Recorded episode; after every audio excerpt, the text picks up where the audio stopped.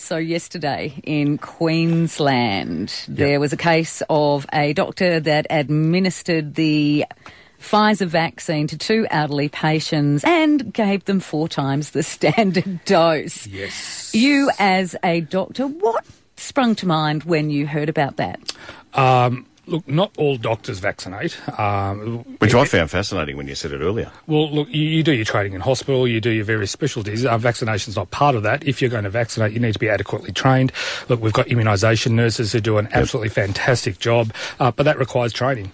Uh, whether this, and I do not know the, the, the the issues behind Yep. this, but whether they were adequately trained or whether they had experience in vaccination, that's that's one thing. It's also, I think, it was outsourced, which is, you know, one of those things where you, you get an entity that may not know the ins and outs of um, the, the the protocols that are required. It's dangerous, though, isn't it, to, to well, not know? Well, it, it may be. So, look, like I said, we don't know the actual finer details, and it, it's a, it's a mistake, which was a, a terrible mistake. And thank mm. goodness the nurse who had Yes. adequate training was standing by. Yeah. And apparently they've come out and said that they thought initially that he had undergone the online training for the administering of the drug, but then found out later that he hadn't. So yeah, and- allegedly, it's all alleged.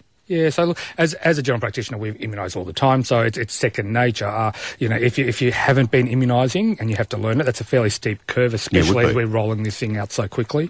So um, look, and like I said, I don't know the details. I don't think anyone does, so it's all speculation. So it'll just come out in the wash later on, I think. Now, this is the heavy question I have for you: is that with uh, you know doctors from overseas, and again, I am not being racist here, but what I'm saying is qualifications. How does it go when you come from overseas? It's a different qualification to be a doctor in another country, No, isn't look, it? Is it, and- or, or is it? I and, don't know. And this is something which I get told, uh, well, or asked a few times. It's, Yep. I, I, I, it's not. Um, but imagine yourself practicing somewhere where you know, you're not really Familiar with it? familiar Yeah, with, okay. the, with the culture. It, it can be a bit difficult. So the qualifications are great, and these doctors are, are, are fantastic. But um, there might be a bit of um, loss in translation or a little bit of, of, of cultural differences, and, and that's something which each person has to individually uh, assess on their own merits and, and, and whether they interact with their doctor quite nicely and they find that acceptable or not. Mm, it's hard to find a doctor you can actually relate to, though. That's the hard part, isn't it? Oh, it Is that what can you be. find, or? Yeah, for each, sure. each of their own. I've got patients who love me, and I've got patients who hate me. but they still Actually- come and see you. Actually- and you they know, still I- give you their I money. assume, but it's, it's, it's on an individual basis. Yeah, like, it you know, you, each of their own. So hmm. you know, you you stick with who you like. Three big questions coming up for Dr. Sharma, Don Street Medical, because you're scared to ask, so I'll ask them. How's Oh that no, sound? I've got a big question that I you? want to ask as well, and we will do that right after Run DMC and Aerosmith. Oh, well, I'll go two, you go one. All right, sounds like Make a sure yours deal. is hard hitting, though, because people want to hear from the great doc. Put him on the spot. This is Triple M. Good morning. Doc Sharma from Don Street Medical is here. Firstly, Dr. Sharma, Yes. The Pfizer vaccine versus the AstraZeneca vaccine Yep. for COVID. Yep. What are your thoughts on both of them? Yeah, look, um, the, the the Pfizer one is certainly a lot harder to roll out. Um, it's got good efficacy, you know, 94, 95% after the two vaccines. The AstraZeneca one, about 83, but the AstraZeneca one is a lot easier to get out there. And the whole aim of this whole um, immunisation program is to get as many people vaccinated. They're both extremely safe. They're both extremely quite, they're, they're quite good and they do, they do what we need them to do. And that's Yep. to give um, us antibodies to, to fight this thing. Now we can all either get COVID, and that's that's a terrible thing, both um, you know personally, uh, economically, and the like, or we can all get vaccinated and this thing goes away, or it's a lot more manageable. So we don't have lockdowns, we don't have all these sort of uh, uh, acute, extreme responses to one or two cases, and that's the main thing people have to look at. You know, do we want to continue living our whole lives this way, or do we want to do something about it? And these things do it. So Yep. both of them are. are in the ballpark of equally efficacious.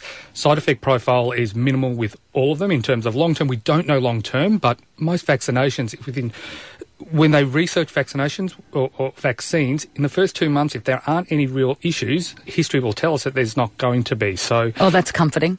yeah, so look, these things are safe, um, and we should all be getting it. Um, Yeah, but not everybody thinks that way. There's people who just go, you know, regardless of what you say or anyone says, they're Yeah, just going to in their anti-vaxxers. heads just, no, sorry, Yeah. something happened years ago, and I'm not, and I'm not going to do it. So you know, it's not Russia. We don't have to do it. So The reason why we live in a society or a, or, or a world that is disease free essentially is because of vaccinations. Yep. Um, if we didn't have vaccinations, there would be disease everywhere. Um, so, you We'd, know. be, we'd be half the population that we are already, and, and we'd have a lot of more mortality, morbidity. There'd be a lot of sickness out there, and Mm. vaccinations help that. And this is another one of those. So, you know, the rationale's not really there. I understand people um, look at the internet and they get little bits of information and extrapolate from that information, but but do your absolute research. Look, learn how these things actually work, and you'll see they're not actually putting anything in your body. It's just ex- instructing cells Mm. to make these proteins. Those cells get destroyed, but in the in the process, your body's made immunity to those um, that that spike protein. Yep, as I said, everyone will make up their own mind, I'm sure. The other thing uh, I want to bring up with your good self is when do we get back to, do you think, in your mind, some form of, of uh, what we call COVID normal? But I'm talking about, yeah, know, maybe concerts and places we can go without going, oh, did you bring your mask? Or, or you know, is it okay if I come? Or is there too many in this venue? Uh, is, is that going to be a long time, do you think? Oh, look, I think probably a couple of years, and the reason, Couple of years? yeah, and the reason for that, this um, this vaccine is is fantastic. We don't know the requirements or the long term uh, immunity with it, so whilst it will afford us, uh, you know, to, to, to get immunised this year. We don't know how long that will last. Um, do you need extra amounts? So it's all in the infancy stage, and you know we can't really totally relax things until we know that and assure that it's uh, it's going to work uh, long term. So. So that's the reason why I think a couple of years before we start to really, really, really relax. Um, Not the answer that I wanted to hear, Well, but it does. not. It certainly does make sense. Travel, would you put that in the same Yes. Amount of time? Okay. Yeah. So the problem with travel is um, we're we're letting um, the USA, England, all those areas which have got these massive amounts um, and certain strains into into this country. And the best thing we're doing is by minimising that for our. So we're totally different from the rest of the, the world. Yeah, we're very lucky, aren't we? We're When very lucky. Look at those countries that you just mentioned. Yeah. we are doing such an amazing job in And so it's going to be the effect of the vaccine in those countries, which is going to dictate how we operate. Running out of time, just quickly, masks, are they here to stay? Uh, intermittently, yes, for the next couple of years until we kind Wow. of, yeah, intermittently. When I so there will be times where you know the, the, virus might get a little bit out of hand, and then vaccination hasn't kind of covered that or caught up. Or we haven't got enough of the Australian population, and, and, and masks will come in for a certain amount of time. Masks are a great way of actually controlling this until we can control it with vaccination. So it's important everyone vaccinates themselves. Good stuff. Dr. Sharma from uh, Don Street Medical. Uh, mate, what's the number? You, you wouldn't know, would you, off the top of your head? Five four zero zero one one